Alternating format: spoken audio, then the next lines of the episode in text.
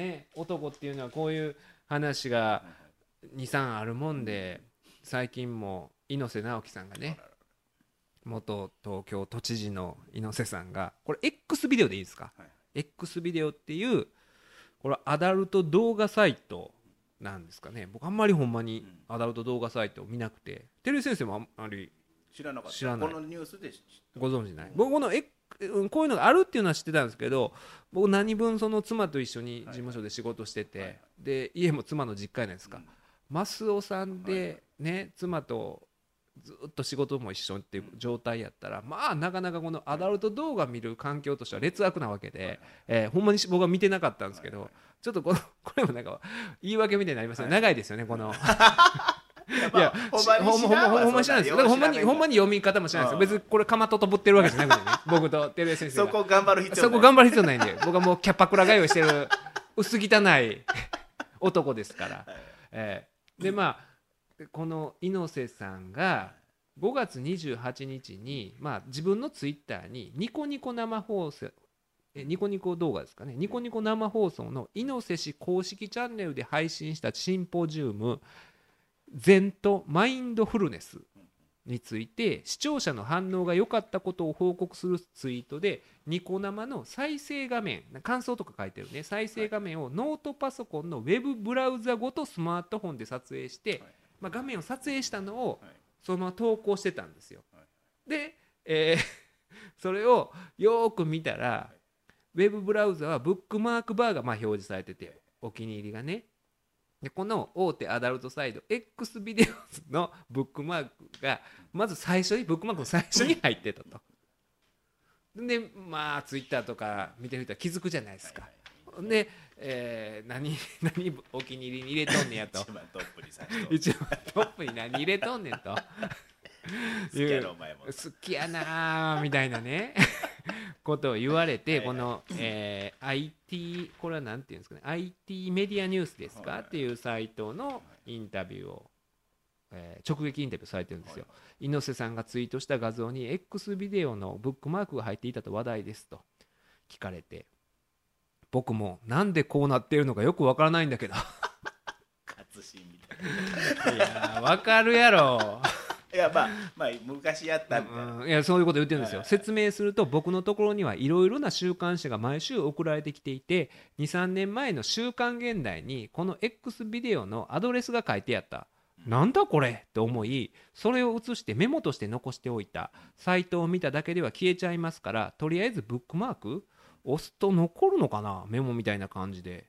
それが古いパソコンのブックマークに残っていた週刊誌は毎週消えていくからちょこちょことメモしておかないと今は普段はスマホを使っていますから当時はスマホの操作がよくわからなかった。今ならスマホにメモを入れますけどね。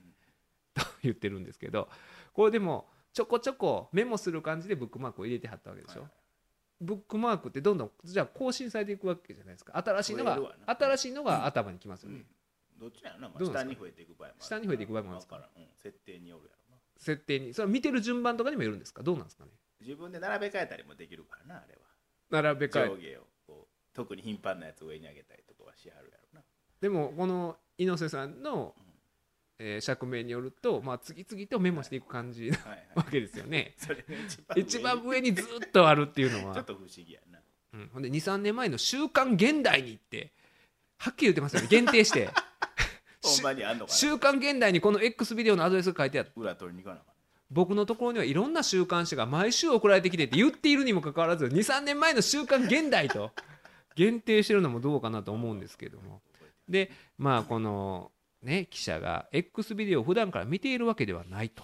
と尋ねるとこれはあんまり使っていないパソコンでニコニコ生放送のタイムシフト視聴をするのにスマホだともう一回ログインしろと書いてあったんですでにログインしてる古いノートパソコンを持ってきたんです。普段の原稿はデスクトップで書いてますからノートはあまり使っていなくてと。細かい話。やなんか細かい話にななってて。まあなんやろうな。なんか細かいあの巨人師匠のあの店のシステムの説明みたいに細食かい食べになってますよね。あの店は全然変な店なかったですよ。で、X ビデオをはじめとしたアダルトサイトに興味はないんですか？と聞かれて、こういうのは一回見ればいいのであって、何が起きているのかについては興味があると。まあ、アンテナ張ってると世の中に何があるか知らなきゃダメだしね、えーその世の中の動向っていうのは常にアンテナを張っておく必要がありますから普段から見ているかというと見てないよそんな暇ないもんと暇ないと言ってはるんですけど、えー猪瀬さんも X ビデオ見ているのかとネットで騒ぎになりました。驚いてるんだけどこれを見ててもしょうがないじゃないですか。真面目なシンポジウムのツイートがたくさんリツイートされてよかったなと思っていたらこんなことだったとはと言ってるんですけど俺はまあまああの見てるんでしょうな。一回見たら済むもんちゃうやろ。どんどんねエロいのが出てどくるんどんそうでしょどんどん上がってくるわけでしょ。上がってくるわけやからね気に入ったら何回でも見られるしな。そうでしょ。なんかようわからん。これはちょっと。俺の情報のアンテナだけだよってことやろ。アンテナ張ってるでしょう。そっちの方面にも多分ね。っていうことでいいんじゃないですか、それでいいと思うよ。だって俺見てもあそんなエロサイトがあんねや。入れとこうってならへんもんな別あのわざわざ。え僕もね多分この同じ「週刊現代」がなんか読んだんですよ、はい。あこんなんあんねやって思ってメモしとかなって思ったもあん記憶なんですよ。でもきメモせんかったんですよ。はいはい猪瀬さんはそれをちゃんと実行に移して。そんなにその有名なサイトなんや言うたら。あかまととぶりますいやいやいやだからそんだけ話題なんや。わまあまあこれは多分有名なはずですよ、はいはいはい。うん。ここまでね。なんか歯切れ悪い。歯切れ悪いですよねやっぱ男が好きですねんとか言うてたまに見ますよとかいう話やったらあのねいろいろ献金問題とかはいではい。5000万をバッグに入れようとしてボストンバッグに入れようとしてなんか入んなかった時と同じに 同じなんか歯切れの悪さというかね。熊手がなんか。熊手がなんとかあれは渡辺義美さんでしょ？あれは渡辺義美さんですえっていうのが。まあ別にねアダルトサイトまあまあ興味持つのはな。ねほんでね同じこの IT メディアニュースでそれこそチキチキエンド波乗りジョニーの日に、まあ、このニュース、えーあるニュースがあったんでその話してたんですけどそのニュースっていうのが勤務中にアダルトサイト閲覧神戸大職員を処分というまあたまにこういうのよく出るじゃないですか。でこの人は、えー神戸大学の、まあ、50代の男性職員なんですけれども業務用パソコンで勤務中にアダルトサイトを閲覧したとして、えー停職処分2ヶ月ということですかね、えー活動停止、まあ、モンロー・マリリンと同じ、よう出てくる、えー あれなんですけども。で、えー大学がまあ調査したところ調査委員会を設置して聞き取り調査。調査委員会作るほどの、ね、この第三者委員会みたいなのをね この もうそうでしょ。あのちょっと見すぎやで自分と。調査まで。してそんなね。えいやこの調査委員会の委員に別に任命されてもなんかねこう ログイン記録をえねえこれ拝命したところでね、うん、で調査して約1年の間に約150時間、1年。うん、約150時間閲覧してたと。うち勤務じ時間中に約120時間アダルトサイトを閲覧していたと。っていうことはお昼休みとかも30時間見てたと。っていうことになるでしょ、はい時間外に。時間外に30時間。約100人ちょっとあのオンとオフがあんまりちゃんとできてない大学職員の方ですよねこの人は。でまあこういうニュースあってそういや前多分このポッドキャストでうん。アダルト接続1万回みたいな話してうん。王将と比較して 王将の CM 関西だけですかなんねか役所の人ね。ね。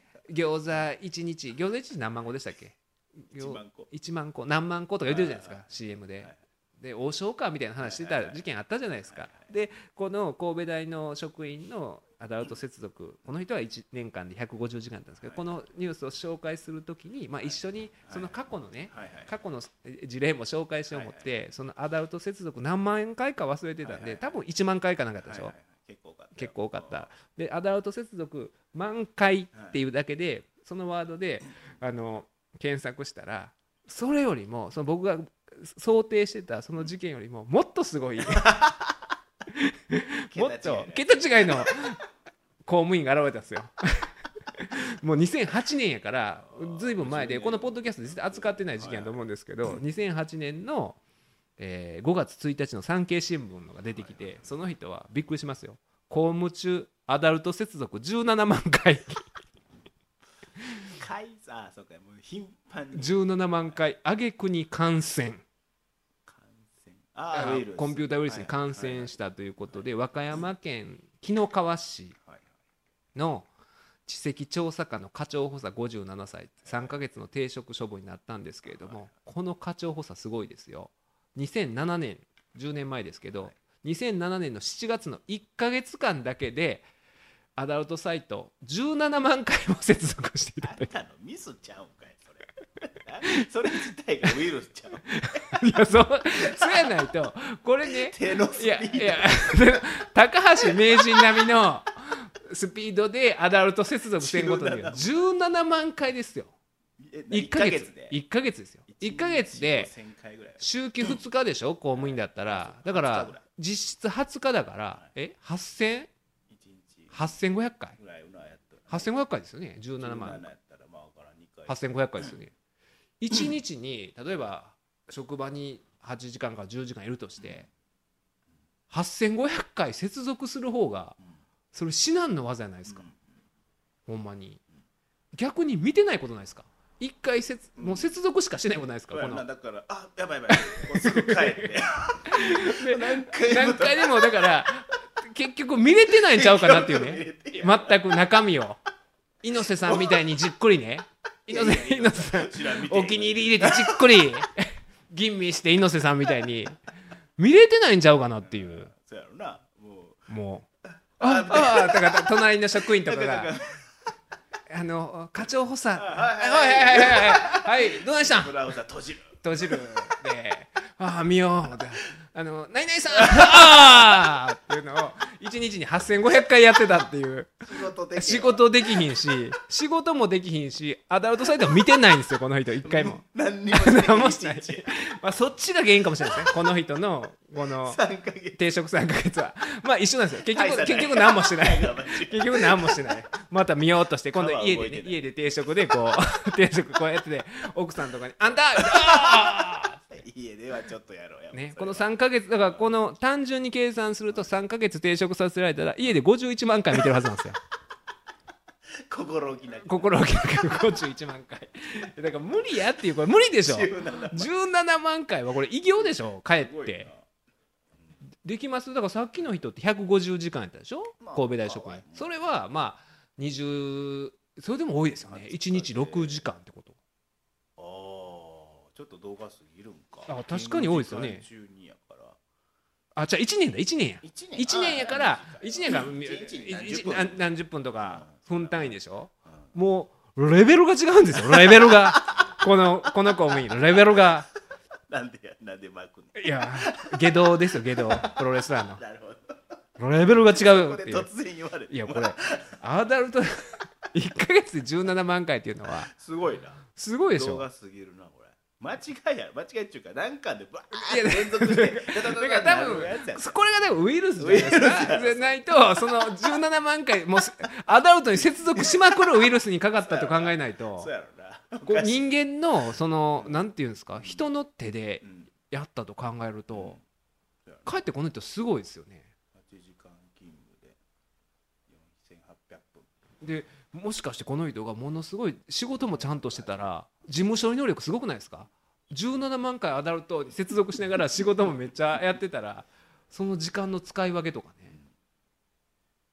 そうやな1分間に2回ぐらい。いやちゃうわ。もっとじゃないですか？400いや480分やろ？6688で。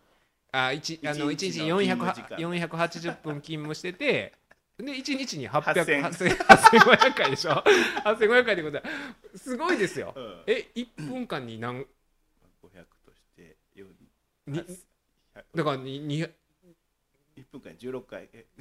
まあまあすごい数ですよ。高橋名人みたいな。16連打連打みたいなことわわざわざスマホで計算することじゃないですよ。この人の。俺計算苦手やね。いやすごいですよこれは。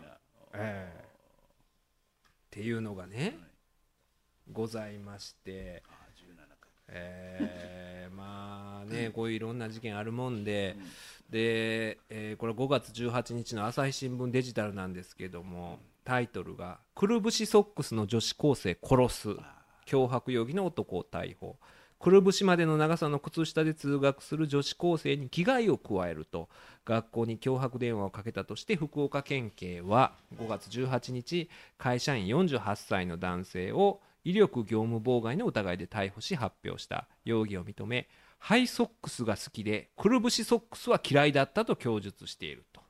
でまあこの警察署によりますとこの容疑者は4月28日午後1時50分ごろ、えーこれ県立宗像高校っていうんですかね、えーに電話をしてくるぶしまでの靴下を履いている生徒を見つけたら殺すぞ。分かったなと。脅迫。で学校職員に警戒させるなどして業務を妨害した。同校では1年前から生徒が黒タイツを履くのをやめさせろ。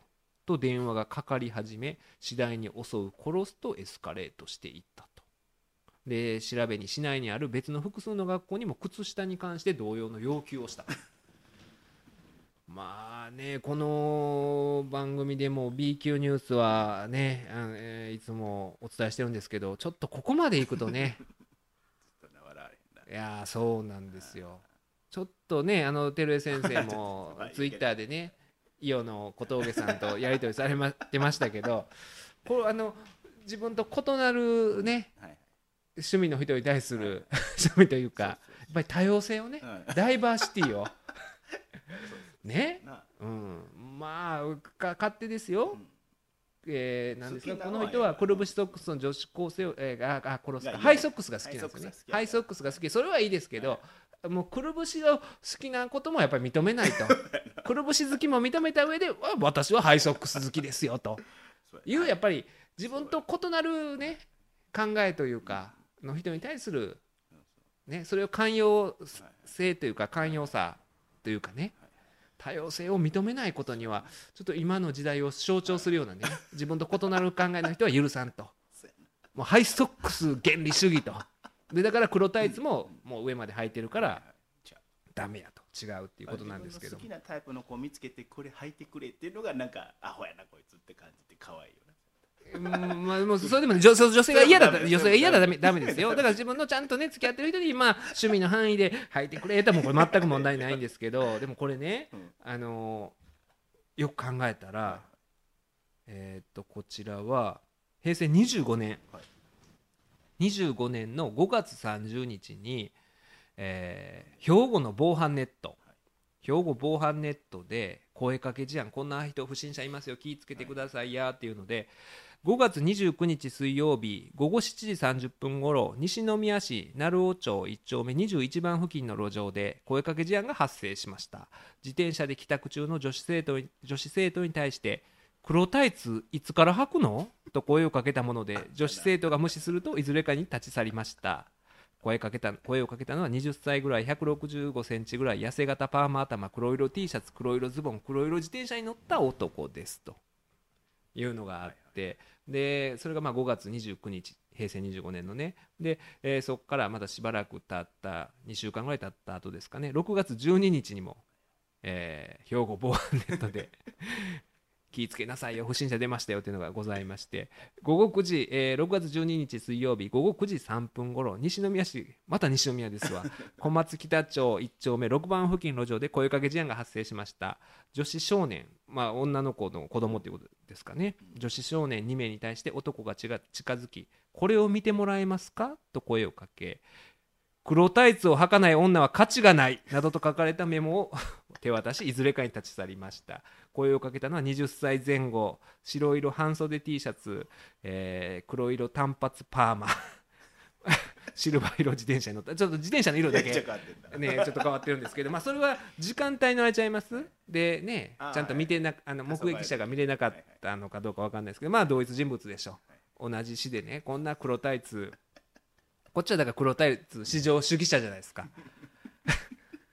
黒タイツいつから履くの？と。まあこれも気持ち悪いからダメですよ。夏を迎えんのねえほんまや。5月 これもう今年もねもうこれ5月31日ですけどもう夏みたいな暑さじゃないですか。もう夏もう暑いな。冷房入れようか言うてる時にね黒タイツいつから履くのって。もう終わったもう終わったわ。シーズンシーズンオフや。これは。ストーブリーグやこれは。っていうねいつ履くのって。ほんでしかも2週間後もう6月12日初夏ですよ。初初夏になってんのに黒タイツを履かない女は価値がないっていうね。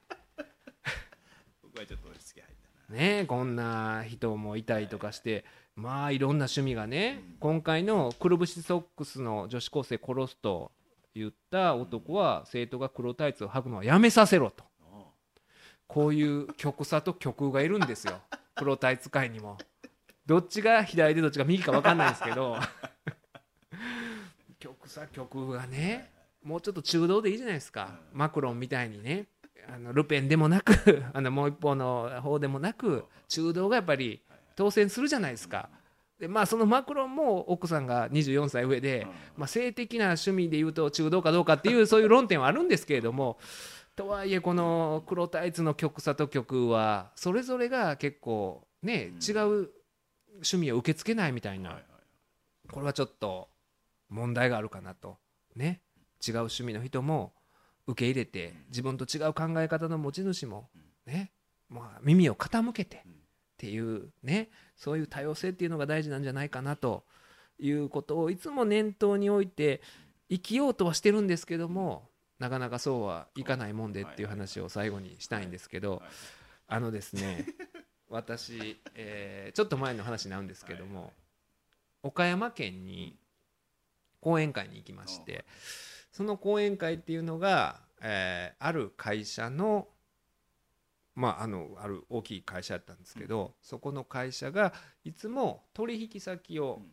え1年に1回読ん。で、まあその懇親会とか会社の新商品の説明会とかをする日がございましてその日にまあ記念講演会みたいなのをやるということで、まあ、私が呼ばれて行ってきたんですよ岡山に。で、えーまああのある製品を作ってる会社で工場見学とかねうん。行って僕そういうのみんなすごい好きなんですよ工場見学とかすごい楽しくて。あんまりなんかいろいろ言ったら限定限定できちゃうと思うんで あの僕の僕あの事務所のフェイスブックで講演とか行ったら上げる時と上げない時あるんですけどそそれはあの上げてないです。上げそれクローズドな会それはあの上げてるやつじゃないんですけど、えーでね行ってまあそう勉強になるなとか思ってあこうやって僕らそういう最終的にものが出来上がったものしか見ないじゃないですか、そういうものづくりとかに関わってない、まあ、そういうことを携わってる会社の顧問とかやってたりするんですけどでそういうの好きでああ勉強になるなとか思ってでその後まあ講演会がございましてまあでもあの先ほど言った通りそういうの取引先の人がいっぱい集まってで、えーそういうの日は懇親会みたいなのまあ言ったらそれがメインなわけですよ懇親会が、その前でまあとりあえずそういうまあ講演会もやってみたいな形なんですかね、はい。でまあ中にはそんなにもう時間は長いですよ。90 80分ぐらいありましたかね。ぐらいあるんですけどまあ聞くのもみんなおっちゃんらはい。男性が多くて。男性ってなかなかねあの聞いてくれないんですよ。話っていうのは。僕もたまに講演会行くんですけど。年配の女性が年配の女性がお客さんで消費者問題の講演会するのが一番よう受けるんですよ。いろんな詐欺の事案とか言ってね。であのうちの妻のお母さんが、えー振り込め詐欺に遭いかかったみたいな話をねなんかああでもないこうでもないとか言ってる間にその、えー講演聞きにえー来てくれてるおばちゃんの携帯とかなった時にね、それ気ぃつけなはれやとか言ったらそれがわーってなったりするんですよ。そういうね。あそれそれ振り込み詐欺ちゃいまっかみたいな 今度言うたりとかしてね楽しくやってるんですけどなかなか男性かつ私よりも年上の硬いんですよ。でなんていうか僕が有名人であれば、はいはい。ああ知ってる誰々があ話しとるわみたいなので聞いてくれたりするんですけどなかなかねまあ私も含めてかもしれないですけど男っていうのはきそういう許容範囲が少ない部分もあったりするのかなとかっていうのがあって、えーちょっとアウェーかなと思いつつまあ頑張っていろいろ80分ねまあ喋ったわけですよ。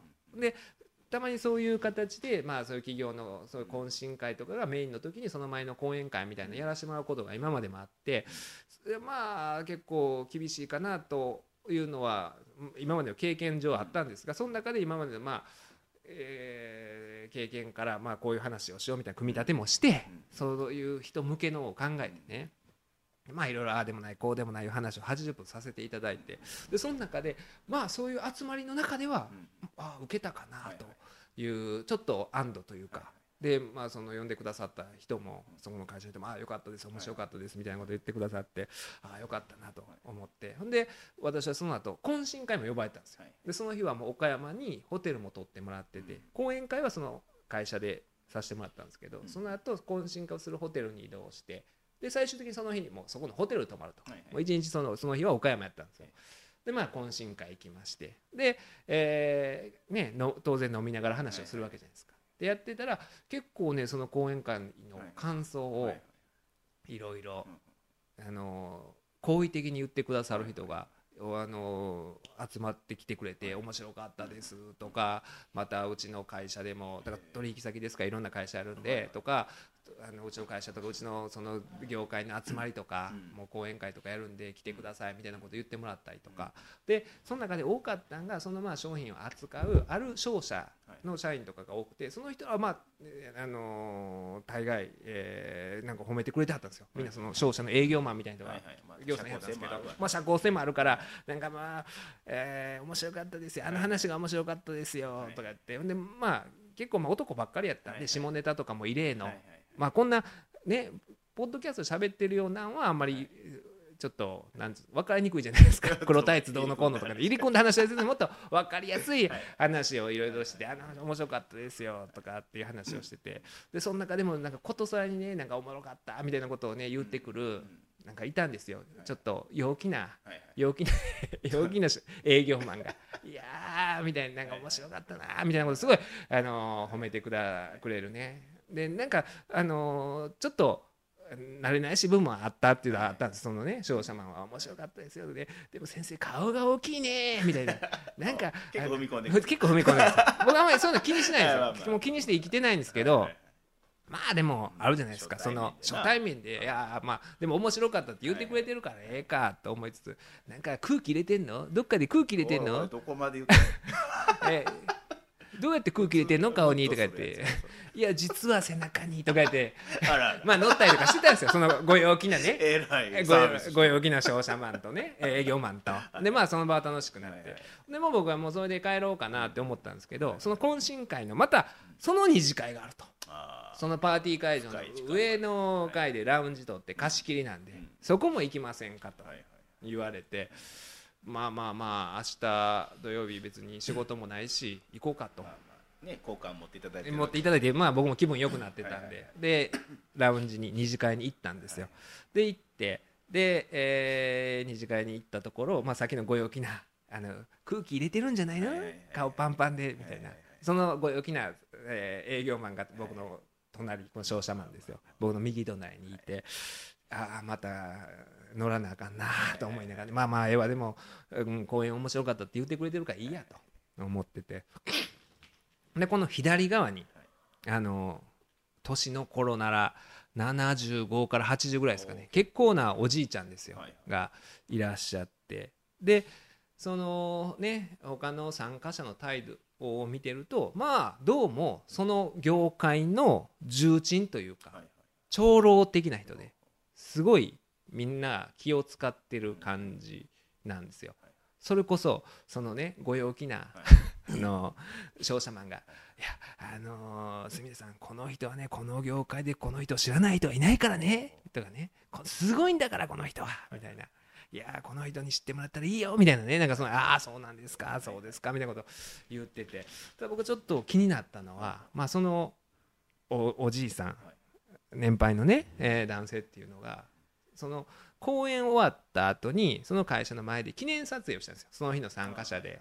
そこの会社の人とその取引先と集まって、えー記念撮影をして。で人数多いですから、はい結構時間かかってたんですよ、カメラマンの、ね、どっかの写真館のおじさんが来てくれてて、でなんかもうちょっとあの寄ってくださいとか、真ん中やってくださいとか、ちょっとこ,、まあ、こっち向いてくださいみたいな。ことずっとやってて、まあ、結構時間かかってたりとかして、でその時に、その、まあえー私の左のこの重鎮とされてる、えー人が、ずーっとね、なんかもう嫌なやじを飛ばしてたんですよ。なんか遅いぞ。とか、なんかそうなんかほんでまあ笑かそうとするじゃないですか、はいそのハイチーズっていう時に、はいはいはい。何も思んないぞとかね。なんかそういう感じのね、はいそういうネタでやってんのかとか、はいはい。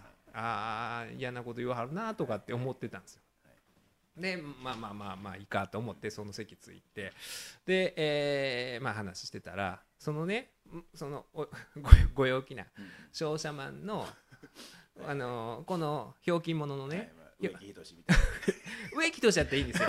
植木としやったらいいんですけどこの、えー商社マンの会社の講演会があったそういうまあ同じような会があったんでしょうな、その時にもこの重鎮も行ってたみたいで。でその講演会に来てたある、えーまあよくテレビに出てる評論家というかコメンテーターみたいなの出てる人の講演会があったらしくてその講演会がおもんなかったなっていう話をまたその重鎮が始めるわけですよ。じいさんが。あれおもんなかったなほんまおもんなかったとかねいう話をしてて。で今度は僕にそのでまあその時もねあれギャラなんぼは出しとんで東京はそのぐらいやね単価が。高いなあれではおもんないわみたいなことをねなんかテレビでは言えない話する言うて言うとったことを俺の方が全部知ってるわとかねは あ頑張るぞでも頑張ろうと。オラオラボスね。ボス風を。ね、でも僕もね まああのー子供もできたわけですから、はいはいね。ぐっとこらえてね。いろんな人間関係をね、はいはい。人脈を広げなあかんみたいなぐっとこらえたりしてたんですけど、で今度は僕にですよ「大阪の何々弁護士知ってるか?」とか言って「あれうちの顧問なんや」とか言ってで言いつつその弁護士のことも悪く言うんですよ。悪く言ってそこの磯部のことも悪く言うんですよ。お仕事が遅いみたいなことを言ったりとかして。でようあの辺の弁護士とかなうちの顧問の会計士とかとゴルフとか行くねんけどああいう弁護士も会計士もおもろないな。おもろないわ。って。言ってくるんですよ。でまあ僕はそのね写真撮影の時のおもろないやじを知ってるんではい。いやね余裕はとか思いつつああそうですかねああそうですかみたいな形でずっと聞いてたんですよ。でまだそこまでは我慢できたんですよ他人のことやったら。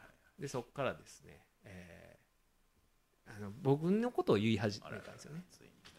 あんたの講演会は一本上司やと。間が悪い一本上司でずーっと同じ間で言うから聞いててしんどいわうわ間が悪いな間が悪い独り言みたい。うん。いやもう見てください。僕完全に僕を見てあ目を見てグワー言ってくるんですよ。ああすごいな。ほんでわしみたいな東ひな子を見て育った えー いやまあ分かんないじゃないですか。まあまあまあ。まあそういうね古い。まあそういうななんていうんですかね。なんか三味線持ってあ僕後から調べたらそういう人ですよ。ひと一人でね、うん、ピンでやる、まあ、漫談っていうんですかね、女漫談っていうんですかね、の人らしいんですけど、僕も全然知らなかったんですよ。東 そっから東ひな子が品質するんですよ。東ひな子とか見てたら、あんたの話は聞いてられへんわと。まあ、僕、東ひな子は分かんないんで、はい。はい。ああ、そうですか、そういう方がいらっしゃるんですか、みたいな話をしてて、もうずーっと言うんですよ。もうそれにしても間が悪かったな。もう分かったよ。あのなまあなネタはなまあまあええね。本はええけど本は台本本って言ってました本はええけどあれ他のもんが喋ったらもっとおもろいわ。あんたが喋ったらおもろないな。東ひな子は、ま、やったらもっとおもろいのにな。同じ本東ひな子がやったらみたいなずーっと言ってます。間が悪い。もうずっと言われてて。そしたら懇親会で、うはい。いやー先生面白かった。って言ってね、はいはいはいこのお調子者までが、いはいはい。やー先生ちょっと一本上司だわ。一本上司だ。えー、待てよ。お前は待てよ。おお前が支えちゃう。ブルータスお前もかほんまに。お前裏切る。お前もか。いや,、はいはい。やーそういえば、ね、そのねまあその重鎮のことを社長って呼んどったんですよ、このお調子者が。社長のいつもね宴会の時の社長の中締めは最高！あ もう変わったな。社長社長の中締めの間は本当最高いや面白い。いやあのね先生も聞いた方がいいよ。社長の中締め。いつもね阪神ネタ。最高なんだよこれ。あ待てよと。もうあのね阪神の話するおっさんでおもろいのって上岡龍太郎と月手八方だけ。もう限定していいです。上岡龍太郎と月手八方だけ。まあまあ。ね？じゃないですか。わからん。でもね普通のおっさんの言う阪神ネタほどおもんないものなのにああそうですか一回聞いてみたいですみたいなことを言いながらねあ受けに入ったわけね。もうもう僕もね、はいまあプロレスも好きな男ですから、はい受けの美学っていうのをね 攻撃を胸に。もうこうもうもう胸受け止めて、えパンパンと胸で受け止めてるわけですよずっと。まあそろそろこの回も終わるやろと、はいはい大変だね帰れるか、はいと思ったらまたもう僕も帰ろうかって思ってたんですけど勝手に僕の飲み物とかも注文してるんです。この隣のじいさんが次々と飲めよとか言って、い、やーなんかあれやな。芸風変えた方がええな アドバイスしてきた。おもろなかったな。うるさいな。おもろなかったな。あー間が悪いな。東ひな子やったらもうええって東ひな子もうええわ。とか思って。ほんでまあ結構僕は言われるもんだからこのお調子者もねお調子者もだんだんあの、えーちょっとね、はいはいあのいや先生もこのおじさんに言い返しちゃいなよ。あー。言い返せ言い返せ先生も。みたいな。回言いやいやいやいいですよ。僕も不勉強やからそういうね、はい。あの退屈な思いさせてこういうちゃんとアドバイスを聞いた方がいいと思いますんで、いやあの聞きます。みたいな。言ってたらもうずーっと言い続けるんですよ。はい。それにしても間が悪いわ。うんいやいやな。よっぽど間が切いやいやあのわしは東ひな子を聞いてたから。いやもうええから。ひな子ええから。でねずっともうほんまにそれがずね。すごいな。あのー、50分ぐらい続きましたね。ずっと続いて。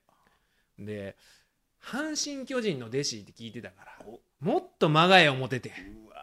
阪神・巨人の弟子にしてはおもろなかったな。間が悪いわ。あ ー間が悪い。いやでもなあの阪神・巨人もわしはそんな好きやないで。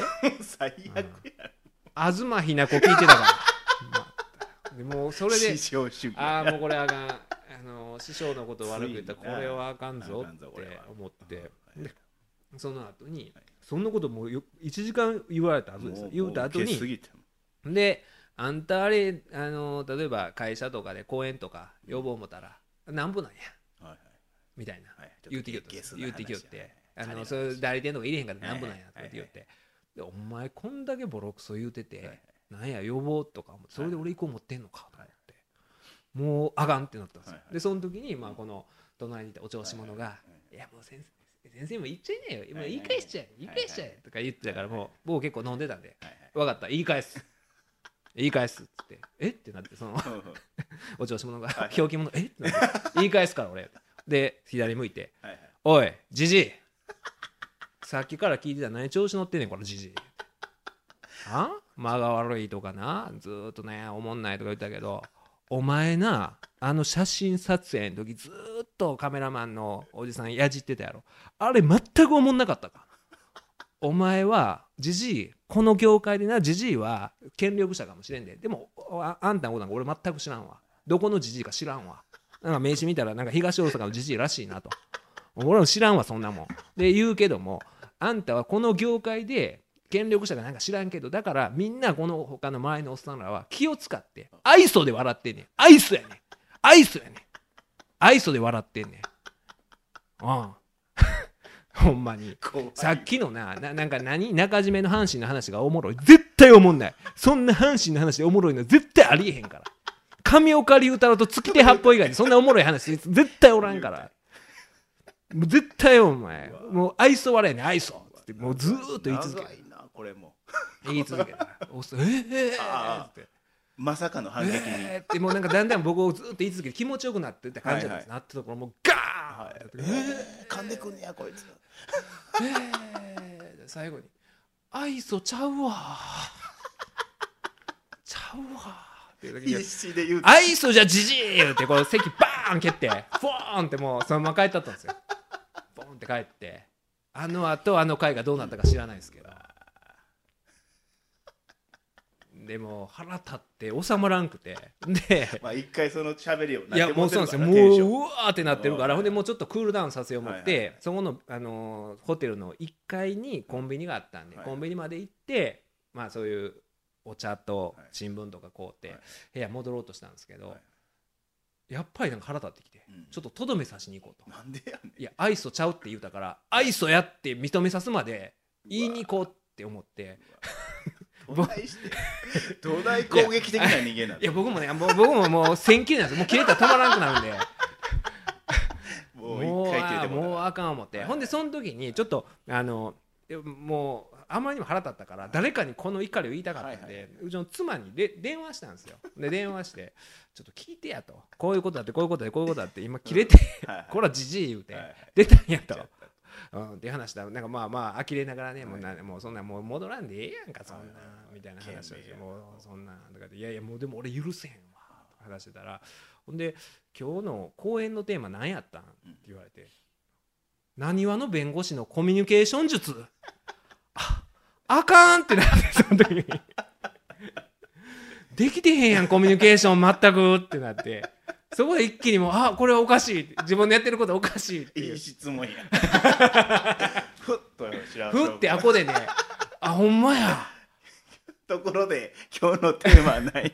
なにわの弁護士のコミュニケーション術でこうやってねやったら人間関係うまいこといきますよ。円滑に人間関係いきますよ。苦手な人にもこうやっていきましょうね。ってこう言いながらね僕が最後にはい「じじい」ってね。お前おもんない「お前おもんない」まあその100倍ぐらい僕言われたんですけど「おもんない」その間が悪い。間が悪いって言われたことに対して「お前には言われたないわこら」って「じじい」ってあんまりねじじいにじじいなんて言わないじゃないですか。そちょっと口汚いわね。でそこで一気に「はあ」って。はいはいだからやっぱりねこのね自分と異なるいろんな人がいる中ではいねその多様性をね受け入れてとかって言いつつ思いつつも人間ってこういうね こうなっちゃうんですよ。まあ我慢はせんでまあねだからあのほんまにもう耐えて耐えての。ど違うっていうことが分かれば別にあのはい。あの日あのじじいは辛かったでしょうね多分。多分最後あのおねあのあの日も泊まったと思うんですよ。同じホテルまあに東大阪から 岡山のこのねホテル。うん。多分ベッドに入っても愛想笑い？愛想なんか？いやいやいや。それはお前がいなくなってからみんなが「もうあいつ悪いですね」言うてるから大丈夫やあの弁護士ダメですよ言うてるわ周りで。もう大将言うてやってるから。いやもうでもねあのー なかなかねやっぱりおやって思ってたりとか言ってたりすることをやっぱり実行するのは難しいっていうことをねもう自分自身痛感した。切れすぎや。まあまあでもねあの業界の会に今後一切呼んでもらわないことだけは確定したかなと知るかボケいう話ねそんなんね。講演料の振り込みがあるかどうかも怪しい。いやもうそれ振り込んでこんかったら訴訟起こしますよ。ほんまに。訴訟起こして。明るみでえんぞ。いやいいですいいです。それは債務不履行じゃないでしょそこは。まあまあ。そこまでまあまあね、えー、っていうことで、はいはいはい。ね。ね。子供生まれたからといって人間は変わらないという。なんかひどくなってる。歪みがよりひどくなっているという話もあるんですけど、えーね、聞いてくださった人でもう、うん不快な思いさせたかもしれないですけどちょっとね 言いたくて、えーちょっとまあね。半沢直樹的にね。えーそうです100倍な何でしたっけ？10倍返し。倍100倍倍返しだ。倍返しだ。倍返しだですよはいはいまあねえーうっとうしいおっちゃんにあの対して。なにわの半沢直樹ということで倍返しをさせていただきました。